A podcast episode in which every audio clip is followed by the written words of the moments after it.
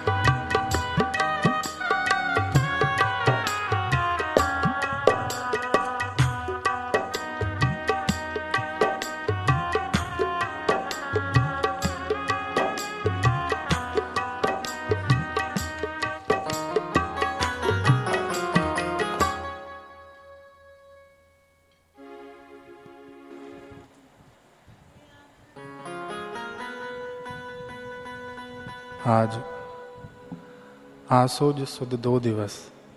संवत बीस इक्कीस। मध्यान्ह ढाई बजे मिलाइश शेष। ये पंक्ति, या कह दें ये दोहा, हमारे गुरुदेव के जीवन गाथा का मुख्य केंद्र है। ये पूरी श्री आशा रामायण जी इस इनका जान ये एक दोहा है। आसोज सुद दो दिवस, संवत बीस इक्कीस। मध्यान्ह ढाई बजे मिलाइश शेष। ये हृदय है मानो। केंद्र मान लीजिए। क्योंकि आगे का जीवन और पीछे का जीवन सब इसी के लिए। हमारा जीवन, हमारा गुरुदेव से जुड़ना इसी पंक्ति के लिए। हम भी यहाँ तक पहुँचे। हमारा जो पूर्व जीवन था, गुरुदेव के मिलने के बाद हमारा उद्देश्य ये पंक्ति तक पहुँचना। आसोज सुध दो दिवस हमारा भी आ जाए। और गुरुदेव के साधक जीवन में भी यही उद्देश्य था इस पंक्ति तक पहुँचना। दादा गुरुजी मिल गए, काम बन गया। मध्यान्ह ढाई बजे मिला ईश शेष बड़ी सुंदर व्याख्या कई दिनों तक इस एक दोहे पर हो सकती है। हम लोग विमर्श कर रहे थे, हम लोग चिंतन कर रहे थे। श्री आशा रामायण जी की पहली पंक्ति या पहला दोहा कह लें। गुरु चरण रज शीश धरी। तो रज को कई नाम दिए संतों ने। हमने पिछले सत्र में धूली पर चर्चा की थी। रज को धूली भी कहते हैं। धूली का संबंध धरती से है, यानी साधक में सहनशीलता होनी चाहिए। इस मार्ग पर चलते हैं तो। और गुरुदेव अपने साधक को शिष्य को धूली दीक्षा प्रदान करते हैं। धूली दीक्षा अहंकार मुक्त करने के लिए होती है। एक शरीर में जो परिचिन्न अहंकार है, वो खत्म होकर विराट में हमारा अहंकार विलीन हो जाए। ये धूली दीक्षा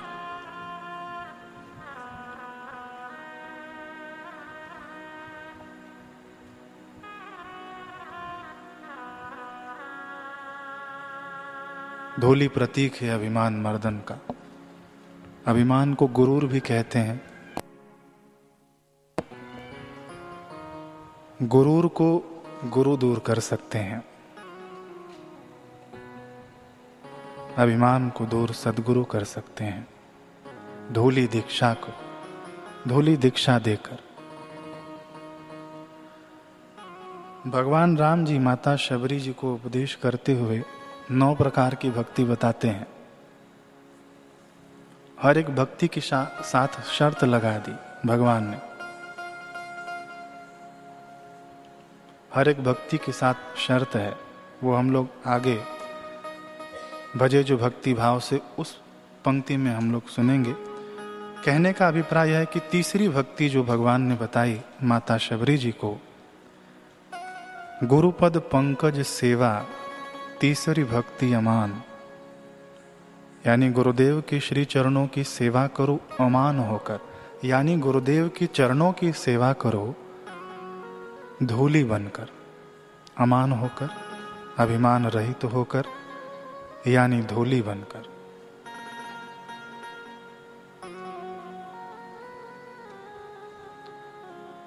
रावण भी गुरु भक्त है और राम जी भी गुरु भक्त हैं। दशहरा आ रहा है। नवरात्रि के अंत में दशहरा आता है। तो रावण भी गुरु भक्त है और राम जी भी गुरु भक्त हैं। और गुरु भक्त कैसा रावण कि अपना सिर काट काट कर चढ़ा दे, ऐसा है रावण। सिर काटना जानता है, लेकिन सिर झुकाना नहीं जानता है। धूली बनना नहीं जाना रावण। कैलाश पर्वत पर जाता है तो कैलाश को सिर पर उठाकर रखता है। गुरुदेव प्रणाम कर रहा हूँ। सिर नहीं झुकाता है।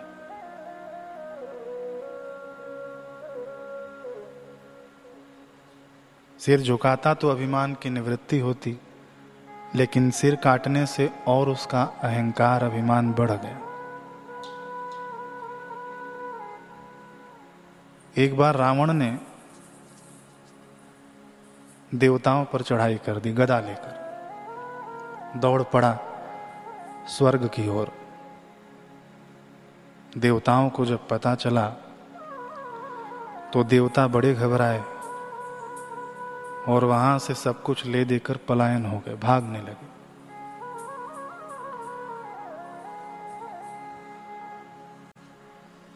रावण, आवत सुनहु कसो, सको हो।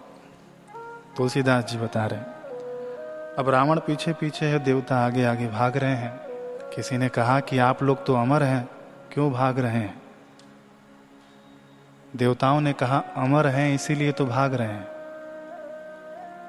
कोई कहता है ना कि ज़्यादा से ज़्यादा हमारा क्या बिगाड़ लेगा? मार देगा हमें। ये तो मारेगा नहीं, मारते ही रह जाएगा, हम मरेंगे भी नहीं।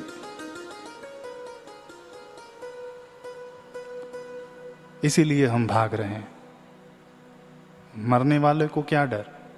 ज़्यादा से ज़्यादा मार देगा।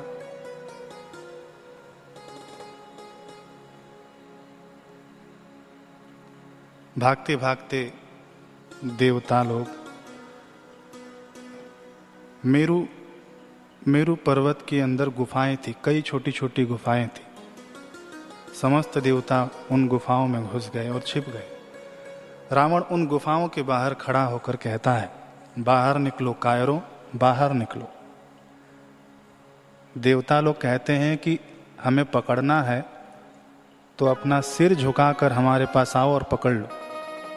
अब रावण के अभिमान को और ठेस पहुँचा कि मैं और सिर झुकाऊं। रावण कहता है, बाहर निकलो।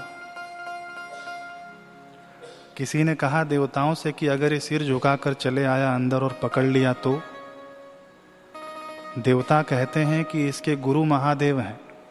जब महादेव के आगे सिर नहीं झुकता तो हम हम देवों के आगे कैसे सिर झुकाएगा? गुरु के आगे धूली बनना नहीं जाना तो हमारे आगे क्या धूली बनेगा? क्या अभिमान रहित होगा?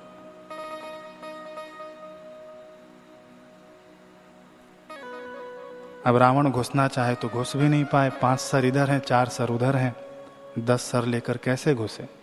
प्रतीक है ये कि अभिमान तभी बढ़ता है जब आसपास हमारे सर होते हैं। सर होते हैं यानी कई प्रकार के अब कई प्रकार के लोग होते हैं। कई प्रकार के लोग होते हैं जो अपनी अपनी सांसारिक मानसिकता उसके अंदर भरते हैं कि तुम ऐसे हो, तुम्हारे में इतनी योग्यता है। तुम इतने बड़े हो। ये प्रतीक है। ये कथा के माध्यम से संत हमें सीख देना चाहते हैं।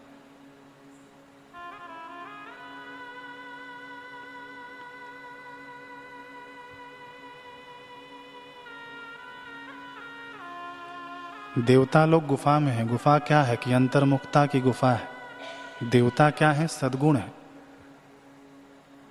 साधक जब गुरुदेव के आश्रम में रहता हो, चाहे गुरुदेव से जुड़ा हो। अब देखिए इस कथा का सार। साधक जब गुरुदेव से जुड़ा हो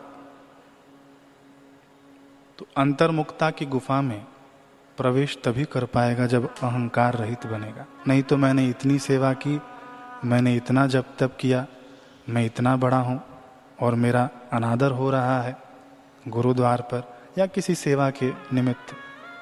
तो ये अभिमान हमें अंतर्मुक्ता की गुफा में घुसने नहीं देगा। देवता यानी जो सदगुण है, उन्हें प्राप्त करने नहीं देगा।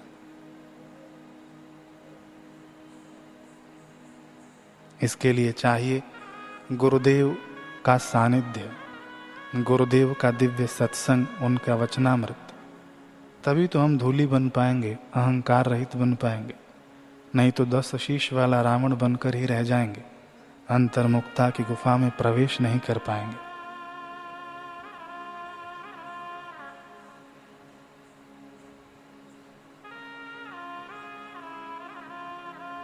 रावण कहता है, बाहर निकलो। देवता कहते हैं, हम नहीं निकलेंगे। तुम अंतर्मुख हो जाओ। और रावण कैसा कि वेद पढ़े विधि, रावण के यहाँ पर ब्रह्मा जी आकर वेद पाठ करते हैं। और शंभु, सभीत पूजावन रावण नित सुहावे। सभीत। शिव जी भी डर कर आते हैं, देखिए, मैं नहीं कह रहा हूँ, ये तुलसीदास जी कह रहे हैं विनय पत्रिका के माध्यम से, कि शंभु सभीत सभीत यानी भयभीत होकर आते हैं रावण के यहाँ, कि लो भाई मेरी पूजा कर लो। शिव जी से पूछते हैं कि आप क्यों चले आते हैं? आप तो गुरु हैं। तो शिव जी कहते हैं कि चेला ही ऐसा मिला है। धूल बनना नहीं जानता है। चेला ही ऐसा मिला है कि कैलाश पर आता है तो सिर नहीं झुकाता है, कैलाश को उठाकर सिर पर रखता है। चेला ही ऐसा है, इसीलिए मुझे आना पड़ता है। कितना धन है, कितना वैभव है, कितनी संपत्ति है। हमने पिछले सत्र में चर्चा किया था कि रावण के पास सब कुछ है। बाहुबल जन बल तप बल। जितने प्रकार के बल होते हैं, सब प्रकार का बल है। लेकिन एक बल, ब्रह्म बल नहीं आ पाया उसके पास, क्योंकि गुरु चरणों में धूली नहीं बन पाई। हमारे गुरुदेव के जीवन में ब्रह्म बल है। आज हमने सुना सत्संग में, ब्रह्म बलम ही बलम।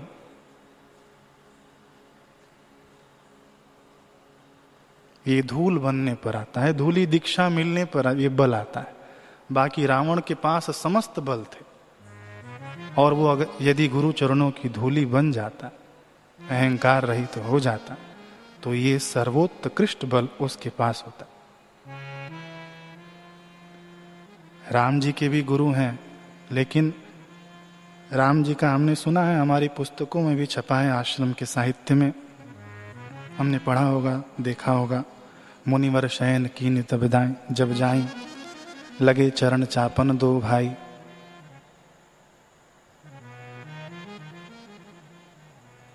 ऐसी सेवा करते हैं राम जी।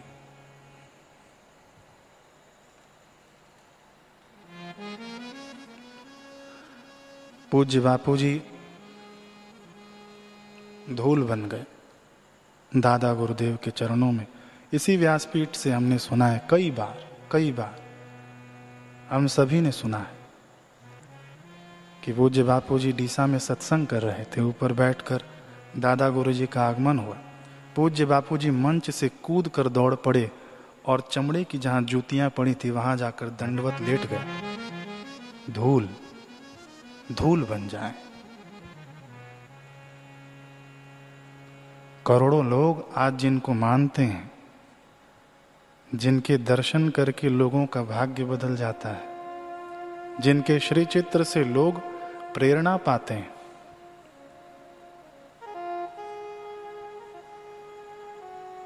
जिन्हें निहारते निहारते हमारी दृष्टि बदल जाती है संसार को देखने की। ऐसे गुरुदेव अपने गुरुदेव के चरणों की धूली बन गए।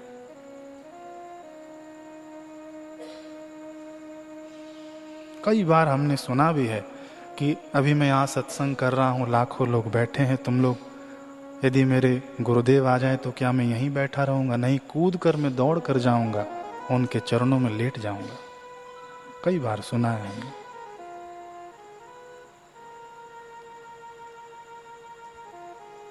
हमारे गुरुदेव प्रत्यक्ष उदाहरण है। ये पूरी श्री आशा रामायण जी में एक एक पंक्ति एक एक शब्द हम गुरुदेव को जीते हुए देख सकते हैं। जीवंत शब्द, जीवंत पंक्ति गुरुदेव में हम निहार सकते हैं। अभी तो हम श्री आशा रामायण जी की एक पंक्ति भी पूरी नहीं कर पाए। तीसरा शब्द चल रहा है, तीसरा चौथा शब्द, रज।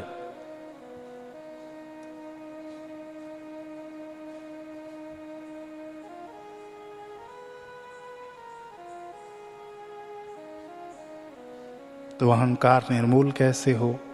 गुरुदेव ने हमें साधन बताया है कि सेवा करें। सबसे सुगम सेवा। सेवा का मार्ग हमारे पर दादा गुरुओं ने, दादा गुरु जी को दिया, दादा गुरु जी ने हमारे गुरुदेव को दिया। और गुरुदेव हमें इस मार्ग पर ले जा रहे हैं, अहंकार निर्मूल हो जाए, हम धूली बन जाए। तभी तो धूली बने, आँसू मल को लीलाशाह बापू जी ने खुद को दे डाला और इतने सहजता से नहीं दिया, धूली बनाया, कैसी प्रक्रिया की? प्रक्रिया बड़ी सुंदर। साधक आंसुमल घूमते रहे तीर्थों में इधर उधर लेकिन जब दादा गुरु जी का दर्शन किया लीला शाह जी बापू का दर्शन किया तो उनकी दृष्टि ठहर गए सामने खड़े हैं दादा गुरु जी और बापूजी उनके आश्रम में, यानी आंसूमल उनके आश्रम में पहुँचे। दादा गुरुजी ने पूछा, कौन हो तुम? तुम्हारे मन में क्या विचार है? किस लिए आए हो? ये तीन प्रश्न दादा गुरुजी ने प्रथम किया। आसोमल जी ने जवाब दिया, को हम इति न जाने हम ज्ञातुम इच्छा संप्रतम माया मोहितो नूनम मर्त्य लोके भ्रमाम्य हम मैं कौन हूँ, यह तो मैं स्वयं नहीं जानता। यह तो मैं आज आपसे जानना चाहता हूँ। मैं इस संसार की माया से मोहित होकर मृत्यु लोक में भटक रहा हूँ। गुरु के बिना जीव अपने आत्म स्वरूप का ज्ञान नहीं पा सकता। आपके चरण कमलों में मैं इसलिए स्वरूप बोध के लिए आया हूँ। मैं धूली बनने आया हूँ। देखिए, प्रथम मुलाकात है, तीन प्रश्न है दादा गुरु जी से। और साधक आसुमल जी का कैसा सुंदर उत्तर। इस उत्तर के बाद दादा गुरु जी ने कहा, ठीक है, सेवा करो। सेवा करो वत्स। अस्तु तात कुरु सेवा माश्रम से विशेषतः संस्कृत में हमारे बापूजी का जीवन चरित्र लिखा गया है, उसमें से संकलित करके हम सुन रहे हैं। तो दादा गुरु जी ने कहा कि सेवा करो आश्रम में। यहाँ मुलाकात हुई, वार्तालाप हुई कि मुझे धूल बनना है और दादा गुरु जी ने उपाय बता दिया, सेवा करो। अभी दीक्षा नहीं दी। सत्तर दिन तक हुई कसौटी। सेवा करते करते सत्तर दिन बीत गए। उसके बाद दादा गुरु जी ने बुलाया और दीक्षा प्रदान की।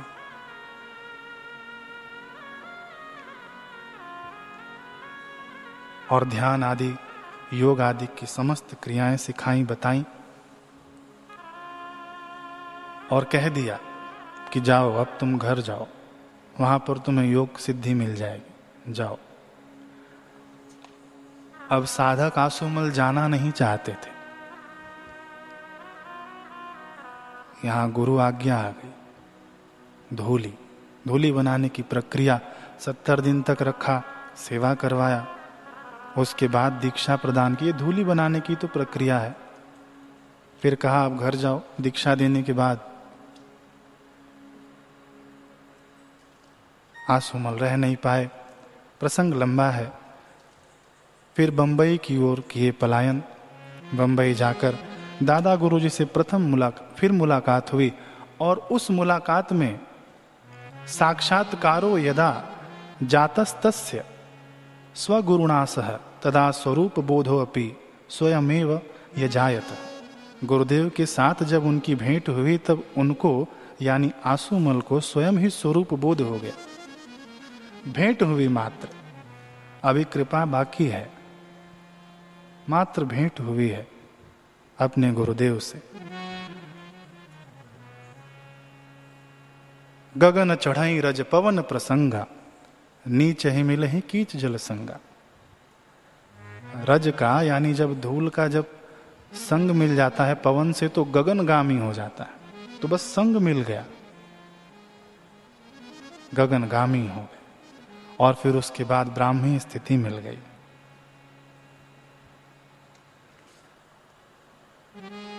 ये धूली दीक्षा दादा गुरुजी ने साधक आसुमल को देकर संत शिरोमणि बना दिया। जिनको आज हम साई आशाराम जी के नाम से जानते हैं, पहचानते हैं। और ये धूली दीक्षा कैसी है कि जीव को साक्षात शिव बना देती है। गगन चढ़ाई रज पवन प्रसंगा। आज हम समझें कि जितने भी अवतार हुए हैं भगवान के, तेईस, चौबीस अवतारों का वर्णन है, तेईस अवतार तो हो चुके हैं तो जितने भी अवतार हुए हैं, उनमें से मुख्य भगवान राम जी को और कृष्ण जी को ही क्यों पूजा जाता है? क्योंकि इन्होंने अपने जीवन से प्रेरणा दी हम। ये दोनों गए हैं सदगुरुओं के पास। अपने जीवन को धूली बनाकर रखा है। कैसी विनम्रता हम पढ़ें रामायण, कैसी विनम्रता राम जी की, उनके गुरुदेव के चरणों में। कृष्ण भगवान की कैसी विनम्रता, उद्धव जी को दसवें स्कंद में तो गुरु की महिमा बताते हैं। भागवत का हृदय कह दिया जाए वो दसवा स्कंद, गुरु की महिमा से भरा हुआ है। ये दोनों ही मुख्य क्यों पूजे जाते हैं? क्योंकि ये धूल बन गए। बाकी अवतारों की अपनी अपनी महिमा है, लेकिन ये सर, ये जन समूह में अधिक पूजे गए, अधिक माने गए। भगवान कृष्ण और भगवान राम। तो जीव को है ब्रह्म बनाए। गुरु जी तेरी जय जय हो। दो पंक्ति गाकर, फिर उसके बाद आरती की तैयारी होगी।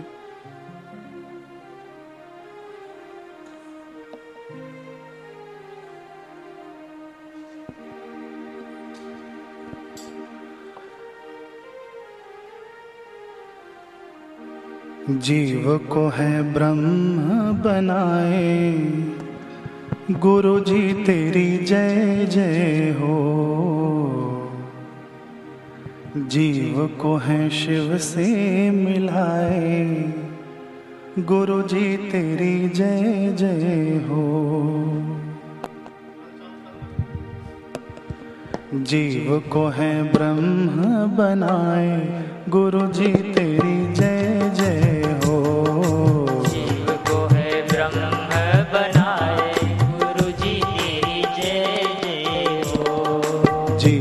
है शिव से मिलाए गुरु जी तेरी जय जय हो। शिव को है शिव से मिलाए गुरु जी तेरी जय जय हो। जय जय हो। जय जय हो। जय जय हो। जय जय हो। गुरु जी तेरी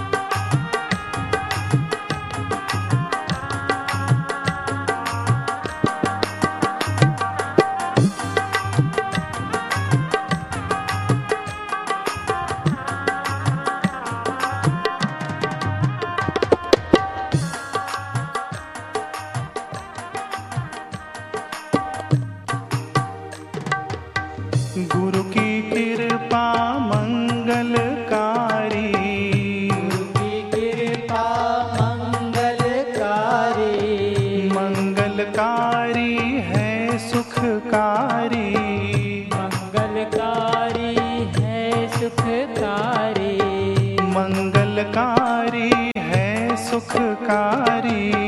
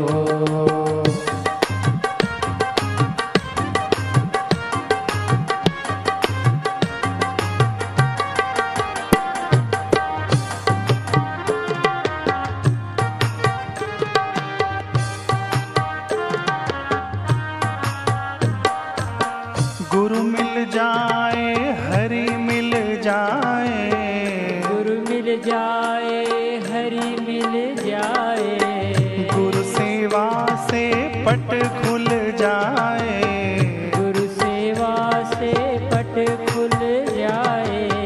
गुरु मिल जाए हरि मिल जाए। गुरु मिल जाए हरि मिल जाए। गुरु सेवा से पट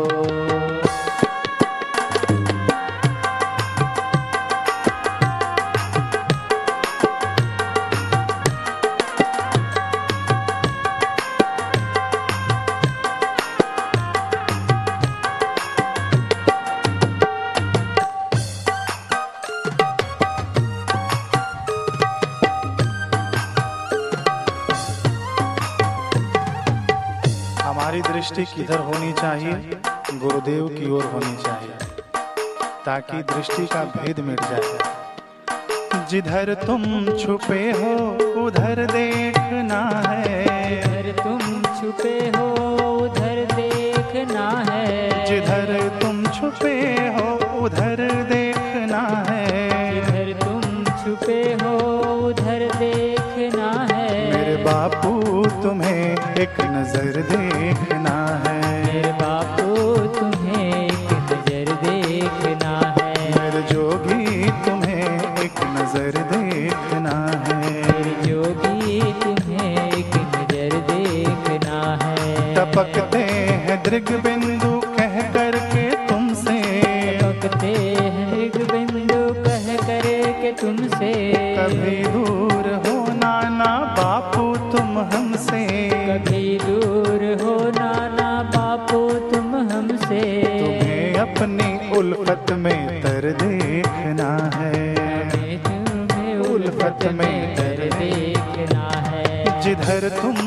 छुपे हो उधर देखना है। जिधर तुम छुपे हो उधर देखना है। जिधर तुम छुपे हो उधर देखना है